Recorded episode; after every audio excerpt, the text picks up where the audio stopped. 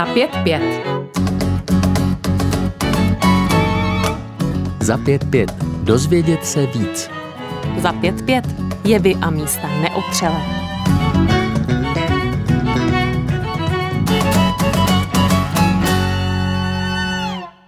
7. října letošního roku se v Izraeli přihodila tragédie, která už dnes bývá zmiňována jedním dechem s dějinami holokaustu.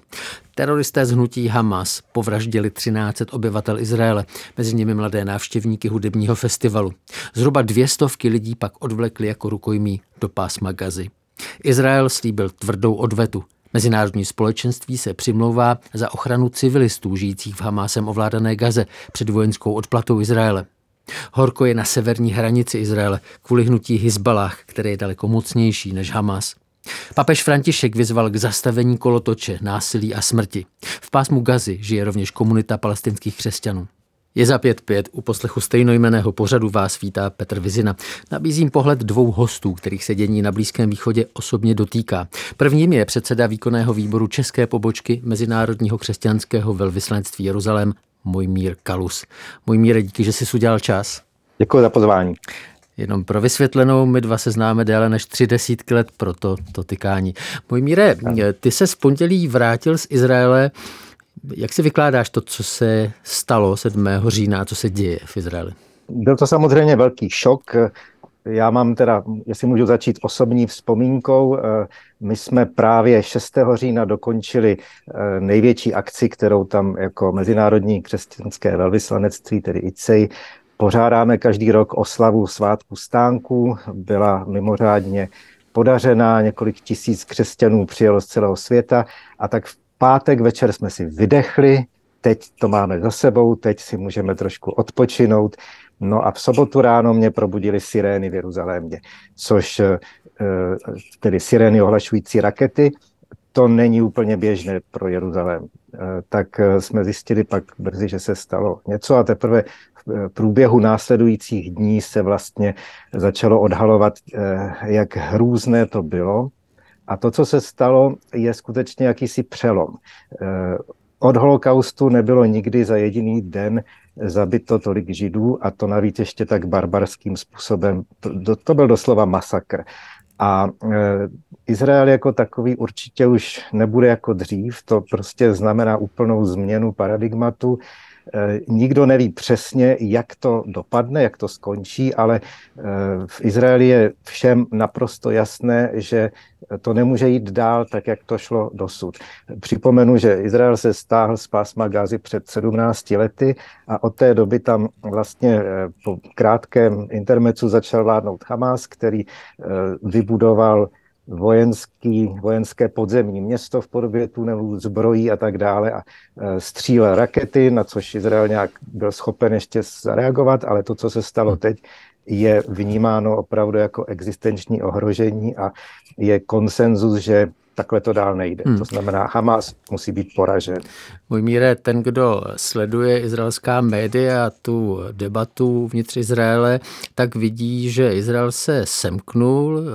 Eh, Izraelci říkají, ať už jsou eh, jakéhokoliv názoru na vládu Benjamina Netanyahu, tak říkají, tak pojďme teď se bavit, co budeme dělat teď a pak se můžeme vrátit k tomu a analyzovat, co se stalo. Hmm. Uh, jaký je tvůj postoj? Co sleduješ v té izraelské debatě? Jak si, jak si ji vykládáš? No, je to přesně tak, jak si řekl. Do 6. října se vedly docela vážné spory. Eh, my to máme, my bydlíme na doslech od eh, rezidence, nebo od spíš kanceláře premiéra, takže každou sobotu večer jsme tam slyšeli hlasité protesty každý týden po řadu měsíců.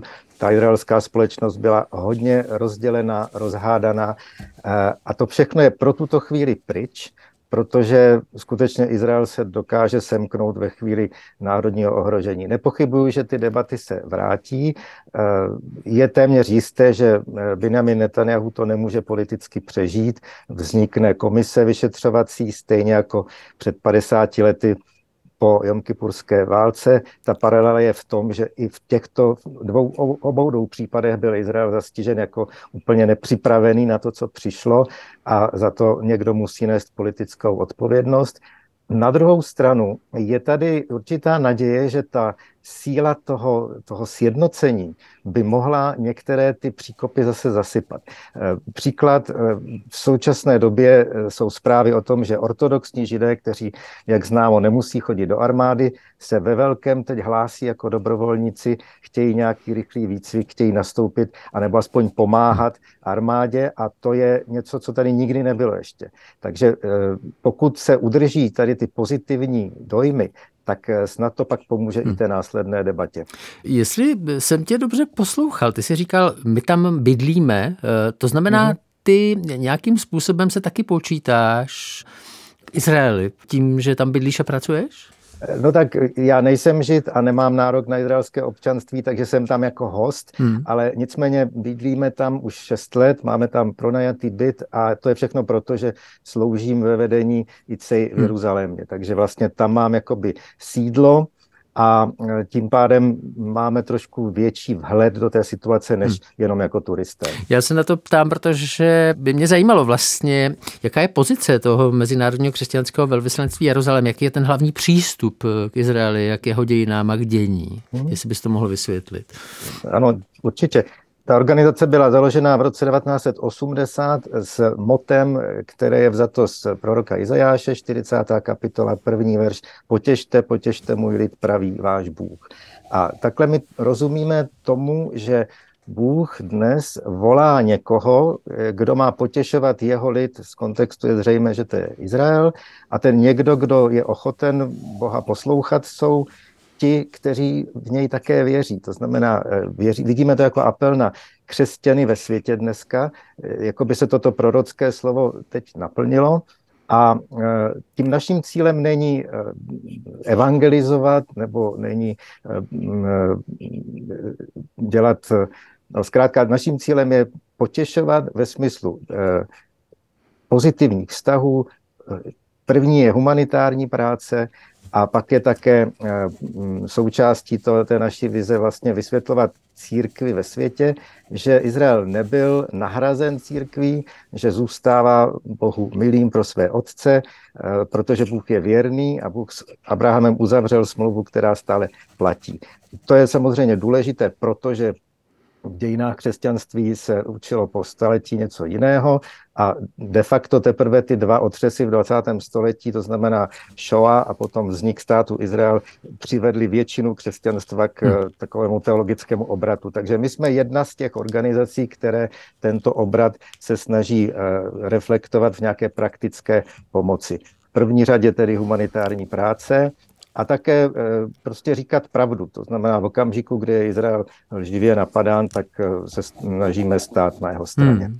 Se k tomu ještě dostaneme, ale mohl bys, eh, já jsem viděl na vašich stránkách, že už teď jste zapojeni do humanitární práce, která hmm. nějakým způsobem se týká následků toho hmm. teroristického útoku. Jak to vypadá? Co děláte? Je potřeba předeslat, že ta konkrétní pomoc je možná a účinná, protože my máme už po desetiletí navázané vztahy s těmi izraelskými protějšky. To jsou většinou buď neziskové organizace, nebo i takové polostátní organizace, jako je Židovský národní fond nebo Židovská agentura, které vlastně jsou státem eh, určené k tomu, aby pomáhali buď eh, absorpci Židů, kteří se přistěhují, anebo pomáhali přímo na místě. A eh, díky tomu teď právě s těmito lidmi, kteří nás znají, mají k nám důvěru, můžeme přímo komunikovat. A my jsme se teda rozhodli, a teď mluvím jako za českou ICEJ, že soustředíme svou pomoc na jedno konkrétní místo. Jeden z těch kibuců jmenuje se Beery. Tam zase ještě kontext je v tom, že my jsme před, těsně před tou válkou my jsme vlastně byli na tom místě dva dny předtím, než nastal ten útok a sázeli jsme tam nějaké stromečky, protože máme takový projekt, že tam chceme přispět na obnovu lesa v těch místech. No a e, takže s nimi máme osobní vztahy a teď e, se nás to tak dotklo, že bychom chtěli ten kibbutz Béry jakoby adoptovat, což je trochu silné slovo, protože naše mm, příspěvky na to nikdy nebudou stačit, ale aspoň přispět k tomu, abychom se věnovali jeho obnově. A co se stalo také pěkného, že nás oslovili přátelé židovští z České republiky, kteří zastupují zase další eh, židovské organizace, které vybírají peníze také v Česku na tuto pomoc a shodli jsme se, že to budeme dávat jaksi na jednu hromadu a budeme přispívat na jeden účel. Takže tím je ten kibuc Beery. Hmm. Já tomu říkám, že jsou to takové izraelské lidice. To je prostě vesnice, která byla úplně zničená. Tam nezůstal jediný dům nepoškozený, bylo zabito spousta lidí a my bychom chtěli nějak hmm. přispět eh, k té obnově. Hmm. Ty, už to ta, ty už to sám zmínil, já jsem taky viděl eh, televizní obrázky z kibucu Béry, který je opravdu zničený. A moje další otázka se týká toho, o čem se vlastně moc nedá mluvit, a to je, když se člověk dívá na katastrofu, eh, co to s námi vlastně dělá. Můj první poznatek by byl asi, že v tu chvíli není čas na teologické úvahy, ale přesto se jich možná dotkneme, tak co dělá pohled na katastrofu s tebou osobně? Je to velký nápor na psychiku. Ten, těch prvních 14 dní v Izraeli, jednak tam panuje obecné napětí, ale hlavně to zděšení, já se snažím na ty nejhroznější obrázky a videa radši ani nedívat, protože to člověka hrozně zasáhne, ale stačí, když si to přečteš, jako co tam dělali, tak eh, z toho se musí člověk zpamatovávat. Mně teda pomůže vždycky se vymodlit, takzvaně prostě strávit nějaký čas před boží tváří, protože to, to člověk nemůže unést. Eh, je tam eh, také možný, že člověk se třeba jako naštve nebo propadne do deprese a tak a tady nezbývá, než skutečně hledat útočiště u hospodina, hledat způsob, jak se k tomu postavit duchovně. První 14 dní jsem eh, jako špatně spal, což se mi normálně vůbec nestává. Vždycky jsem se ráno probudil dřív a už jsem prostě nemohl, hned ta tíha dopadla. Takže to, člověk to pořád ještě zpracovává. Eh, jak si, pokud mám najít nějakou duchovní eh, k tomu nějaké vodítko, tak řekl bych, že je potřeba jasně pojmenovat zlo. To, co se tam stalo, bylo čiré zlo, které eh, je eh, nepřijatelné a je nepřijatelné ho jakýmkoliv způsobem omlouvat nebo vysvětlovat. Eh, k tomu některá místa v Bibli pak člověku promlouvají novým způsobem. Jako je napsáno, že člověk, bázeň před hospodinem je nenávidět zlo například. A nenávidět zlo neznamená nenávidět ty lidi, to je jasné, ale je potřeba si uvědomit, že to, co se stalo, nebo ti, kteří to způsobili, jsou opravdu lidé, kteří jsou tím zlem nasáklí. To prostě muselo tomu předcházet dlouhá doba nějaké indoktrinace. A s takovým zlem se prostě nedá nějak jakoby vyjednávat, nebo jo, prostě zlo je potřeba jasně odsoudit.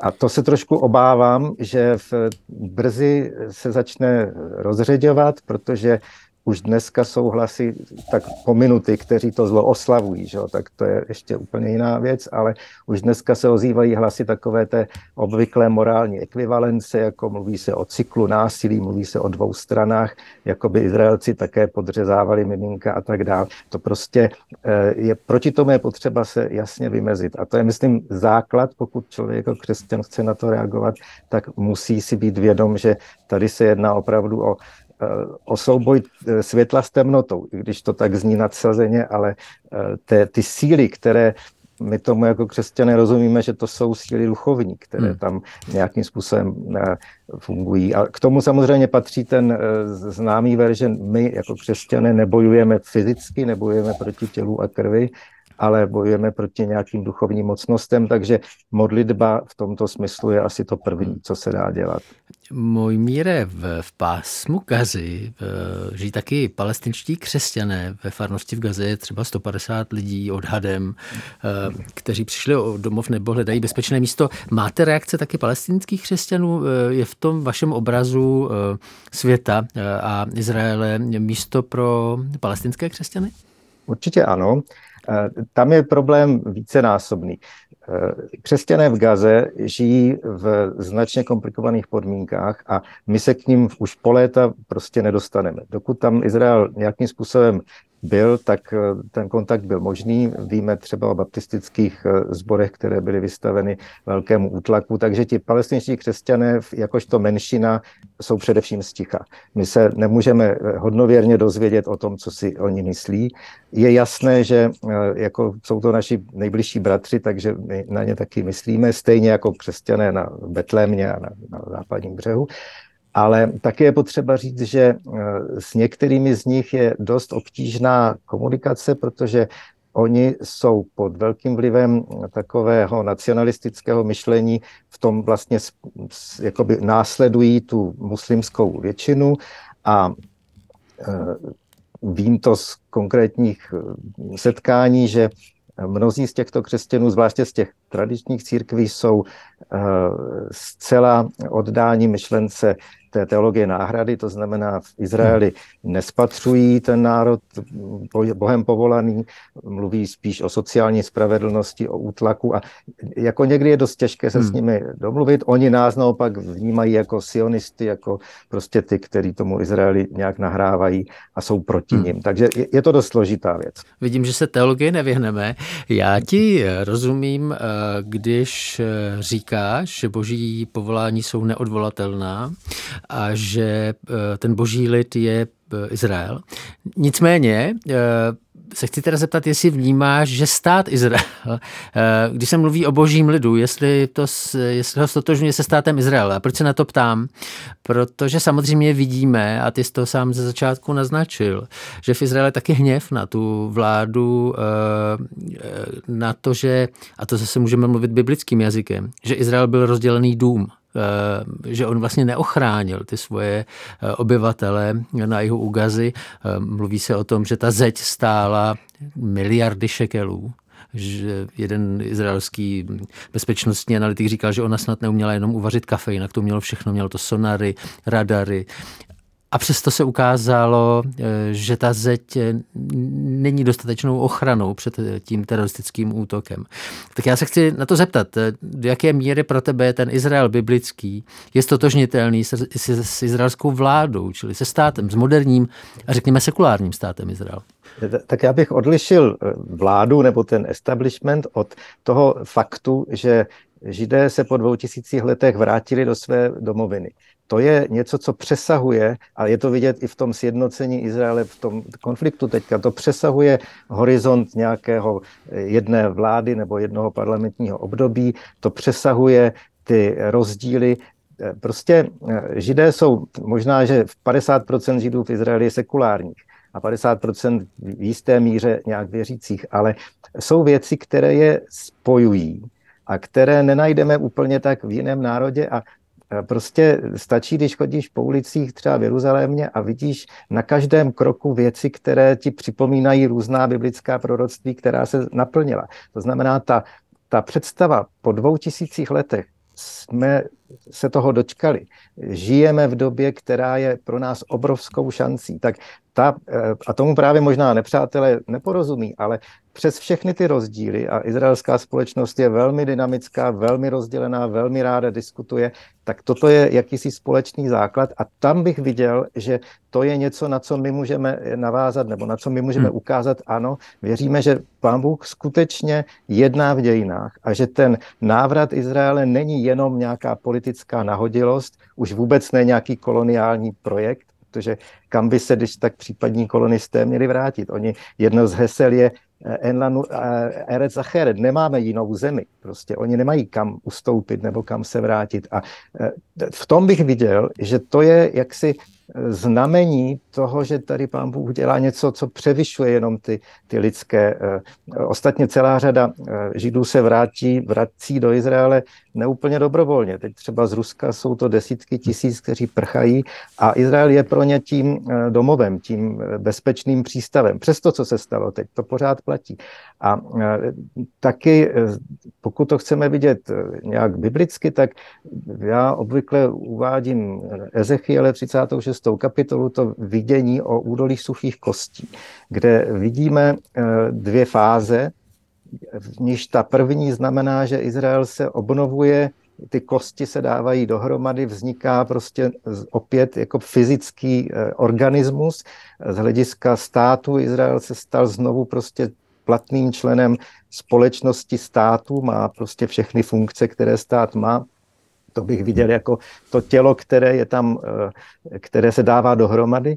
No a pak Ezechiel pokračuje tou duchovní obnovou. Hovoří o duchu, který přijde a který ty, na ty povražděné zavané oni ožijí. A to si myslím, že je trošku odpověď na to, když se říká, ti lidé nejsou věřící, jsou sekulární, jsou takový makoví.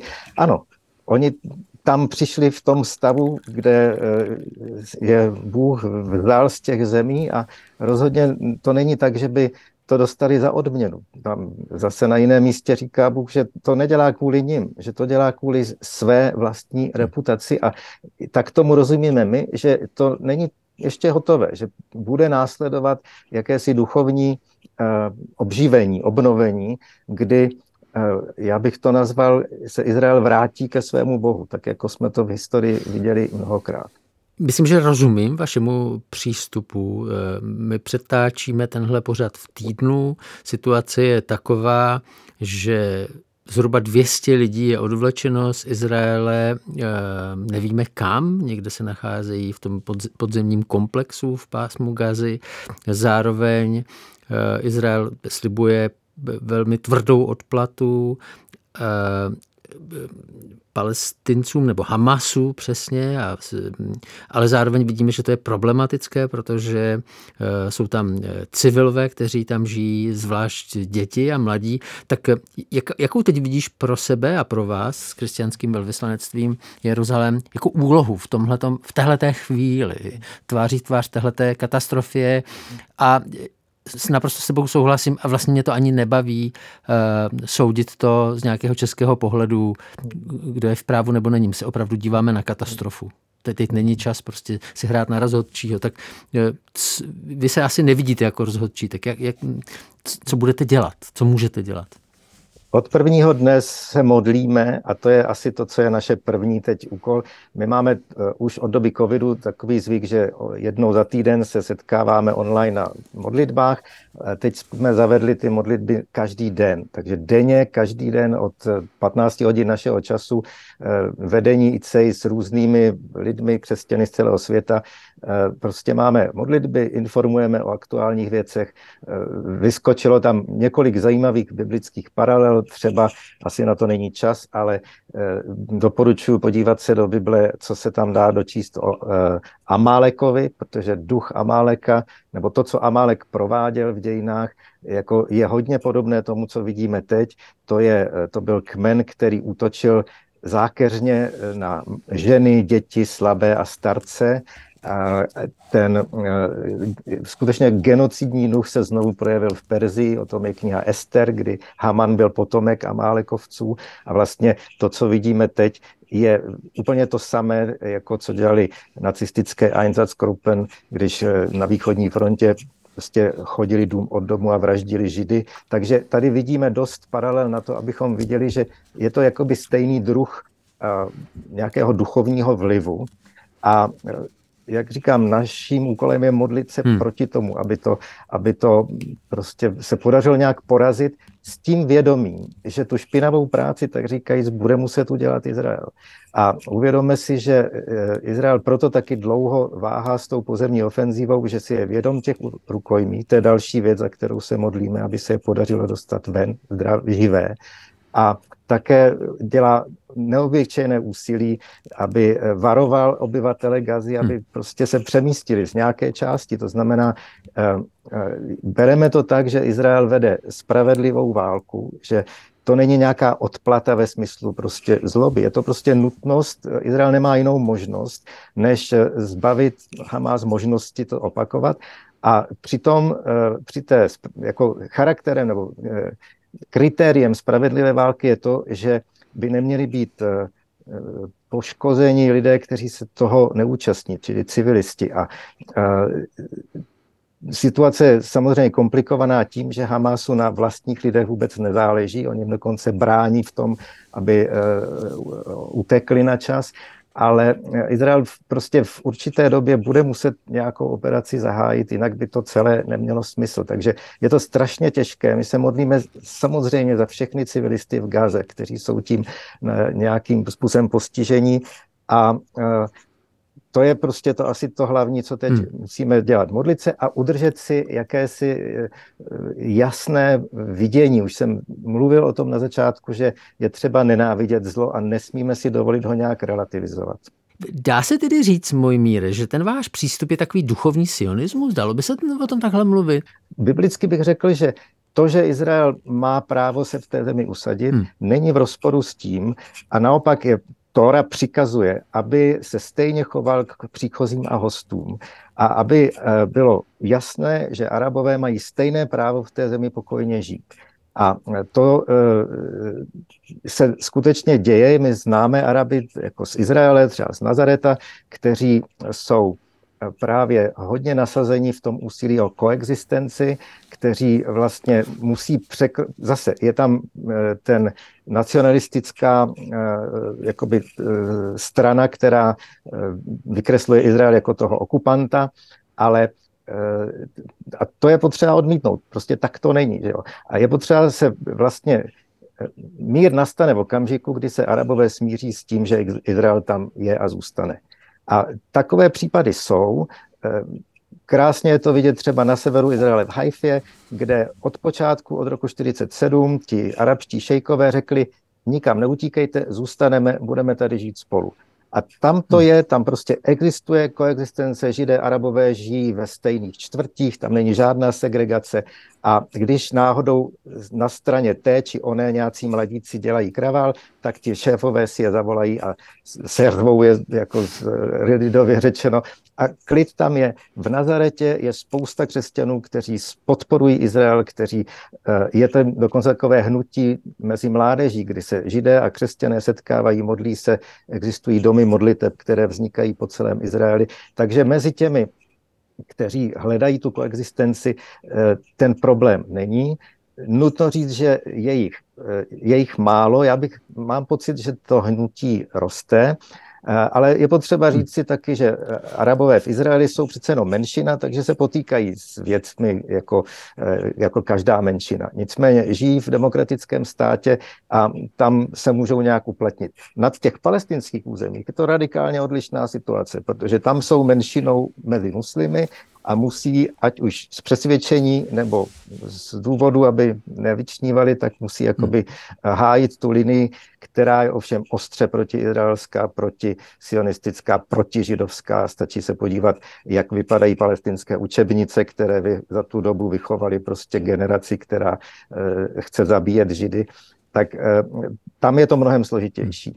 Já se na to ptám, jestli pro tebe Eh, vůbec ta představa, eh, protože to je ta hlavní otázka, kterou si vlastně klademe, když se díváme na Blízký východ, jestli je možné nějaké uspořádání, které by bylo mírové, které by zaručilo nějakou koexistenci. Tak jestli si myslíš, že taková možnost tu je eh, s ohledem na to, čemu ICEJ, tedy Mezinárodní křesťanské velvyslanectví Jeruzalém, věří a co prosazuje?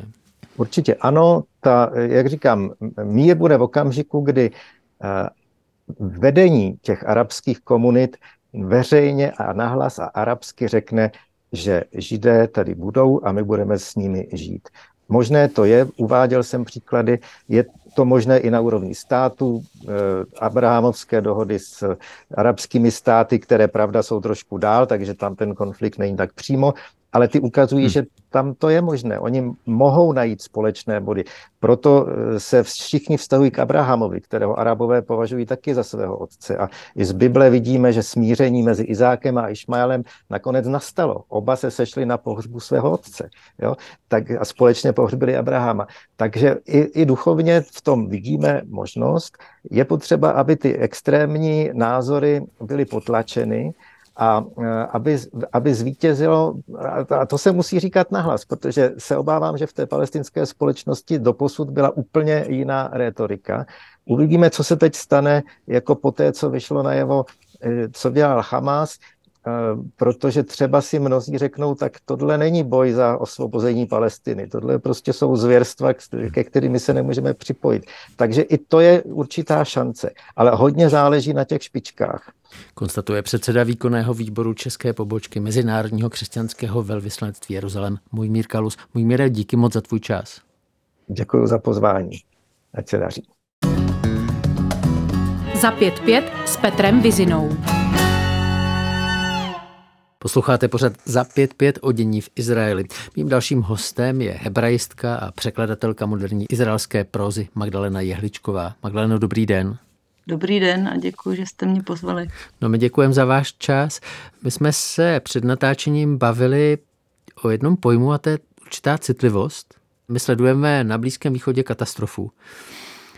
Něco, s čím naše životy ve střední Evropě se nedají srovnat. Vy jste mi to slovo a ten pojem citlivost kladla na paměť, tak já bych se k němu rád vrátil. Co, co ti myslíte? No, já si úplně nemyslím, že by eh, česká veřejnost nebo ti, kteří dnes sledují to, co se děje, eh, že by to vnímala úplně bez emocí. Spíš naopak, hmm. těch emocí je tam hodně. Ale uh, mám takový dojem, že Eh, spousta lidí není eh, schopná se na ten konflikt nebo na tu situaci eh, podívat jakoby z obou perspektiv. Hmm. Hmm. A hm. Teď myslíte a palestinskou si, že... a izraelskou? Myslím palestinskou a hmm. izraelskou. Hmm. A uh, lidi už v tom jakoby mají často nějakou, nějakou svoji prostě citovou angažovanost nebo nějakou představu o tom, kdo je v právu a ta se jim jakoby jenom dál potvrzuje. No. Hmm. A když vás tady zastavím, tak já, já vám nabídnu svoji perspektivu a mi řeknete, jestli za vás je v pořádku. Tak mm-hmm. když jsem viděl, co Hamas prováděl v Izraeli, tak jsem si uvědomil, že pokud vládne Hamas v pásmu Gazy, tak lituju nejenom Izraelce, kteří přišli o život, často velmi krutým způsobem, ale taky Palestince, kterým Hamas vládne. Ale zároveň jsem si řekl, že o tom vím velmi málo. Eh, do, v Izraeli jsem nikdy nebyl eh, a vlastně jsem si zakázal hodnotit tu situaci, ale díval jsem se na obrazy eh, katastrofy, s kterou nemám žádné srovnání. Tak řekněte mi, jak to vnímáte vy? No, já si jednak myslím, že palestinci v Gaze oni trpí strašným způsobem, ale to utrpení k ním uh, přichází zejména uh, ze strany Izraele, ať už jde o to, o ten všední život pod blokádou, tak pokud jde o pravidelné každých několik let bombardování, který bere životy tisícům lidí a desetitisíce lidí nechává prostě třeba i doživotně zmrzačené, zraněné. Já myslím, že to, co, eh, to, co třeba teď zažil Izrael, já, protože mám přátele v Izraeli, mám jich tam hodně, tak od nich vím, že ten sobotní útok vlastně se svým způsobem dotkl každého, že byste asi nenašel Izraelce, který buď mezi těmi oběťmi, unesenými, zraněnými, prostě postiženými tím útokem někoho přímo neznal, anebo neznal někoho, kdo někoho zná. Když si představíte, že tohle je v Izraeli, který má prostě 8 milionů obyvatel a 14 mrtvých lidí takhle postihne, tak jak to asi je v Gaze, která má 2 miliony obyvatel a ten konflikt za těch posledních třeba 15 let má, má těch obětí třeba hmm. desetkrát víc. No. A já takže, ani... uh, takže jistě oni, uh, ten Hamas uh, pro ně znamená uh, jako Eh, eh, určitě to není život, prostě jaký by si představovali a myslím si, že eh, docela málo Gazanů je třeba přesvědčeno o tom, že prostě vláda Gazy je správná, nebo že to, co Hamas dělá, jak jakoby provokuje Izrael třeba, nebo jak se snaží o nějakou rezistanci, tomu říkají odpor, odboj, takže to pro ně je dobré. Oni vědí, že cokoliv Hamas provede, že bude prostě desetkrát, dvacetkrát tvrději potrestáno. No. Hmm. Ale uh, oni z celkem logických důvodů prostě mají uh, mnohem větší jakoby, hněv vůči Izraeli, který je v té situaci drží. Já tomu rozumím a vy, na rozdíl ode mě, o té situaci víte násobně, násobně víc, ale namítl bych vám ze vlastní zkušenosti, že nic neospravedlňuje eh, kruté vraždění dětí a civilistů, žádná nespravedlnost. My jsme vlastně nějakého problému jako metafyzického zla, že je to eh, pravda. my se koukáme na Blízký východ a říkáme si, no to jsou prostě, oni se tam pořád jako takhle vraždí. A to přece není pravda. To jsou lidi jako my. A, a žádným způsobem, no. žádná frustrace, eh, ale... žádný hněv přece neospravedlňuje to, co se v Izraeli stalo. To samozřejmě ne, ale já bych dodala, že ani nic neopravňuje to, co se děje v Gaze dnes. No, ta, ta Gaza je srovnávaná se zemí, tam prakticky, když slyšíte lidi, kteří z Gazy mluví, a to nejsou žádní prostě náboženství fanatikové nebo eh, ctitelé Hamásu, vůbec ne. No. To jsou často lidé prostě aktivní v lidskoprávních organizací eh, nebo prostě obyčejní lidé. Eh, tak prostě tihle lidé nespravedlivě trpí vlastně za ten Hamás. Když si vezmete, že Hamás mm-hmm. má v Gaze nějakých Říká, uvádí se, že pár desítek tisíc jakoby, členů, těch sympatizantů tam může být víc. Algaza má dva miliony obyvatel a ty dva miliony obyvatel jsou teďka jako zabíjeny strašným způsobem. Ono to jako je svým způsobem i ještě strašnější, protože uh, Izrael prostě prožil strašný trauma uh, z brutálního až jako sadistického útoku, který ale skončil a oni měli příležitost prostě, nebo mají příležitost oplakávat své mrtvé, pohřbít své mrtvé. E, nějak se z toho jakž tak zpamatovat. Gaza je pod permanentním bombardováním, a které se stupňuje. No. Mají se evakuovat do jižních částí země, a, ale ta jižní část země hmm. není o nic bezpečnější, ta je bombardovaná také. No, tam neexistuje bezpečné hmm. místo.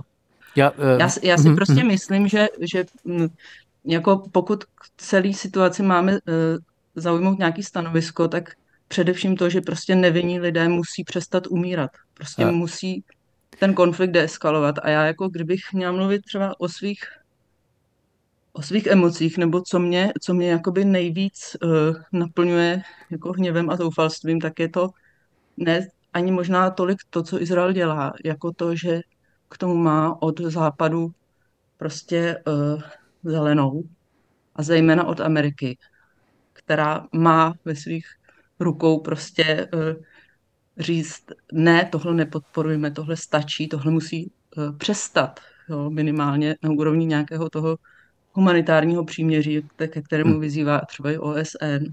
No. Čili tam, tam už to jakoby neomluvíte tím, že prostě tím obrovským traumatem, který uh, prostě Izrael zažil. No, no, no já, eh, pořád se bavíme, hmm. že srovnáváme emoce dvou lidí a možná jste se všimla, že já nic neomlouvám hmm. a ano, že nějakým způsobem si nechci nechat vnutit roli rozhodčího, který ano. říká, ti jsou takový a tam ti druzí na to měli právo. Já jenom zírám na krutost, která se vymyká všemu, co jsem kdy viděl. Eh, aspoň za, za svého života. Magdaleno, vy jste překladatelka moderní izraelské literatury, vy jste překládal například Osadu na pahorku od Safa Gavrona, nebo deset mýtů o Izraeli od Ilana Papého. Eh, je podle vás eh, Izrael často bývá ukazován jako taková homogenní společnost a když se podíváme jenom trochu blíž, tak vidíme, že to, mm. že to vůbec tak není. Tak je tam pro vás teďka nějaký hlas v té izraelské, izraelské společnosti, s kterým nějakým způsobem můžete komunikovat, který pro vás je symbolem nějaké naděje, jak z téhle strašlivé situace na obě strany ven? Já si myslím, že tady bych eh, měla mnohem optimističtější odpověď eh, před měsícem než dneska, protože eh, myslím, že to, byl, že to byla strašná rána i pro lidi, kteří jako byli tvrdými kritiky izraelské okupace a to, toho, jakou situaci humanitární dopouští Izrael v Gaze a kteř, kteří prostě usilovali o nějaký spravedlivější uspořádání v Izraeli a v Palestině, že pro ně to byla, uh, pro ně to byla strašlivá rána, oni teďka nejsou jakoby schopní ani často uh, vystoupit, uh, vystoupit ve jménu prostě uh, obyčejných palestinců. Hmm.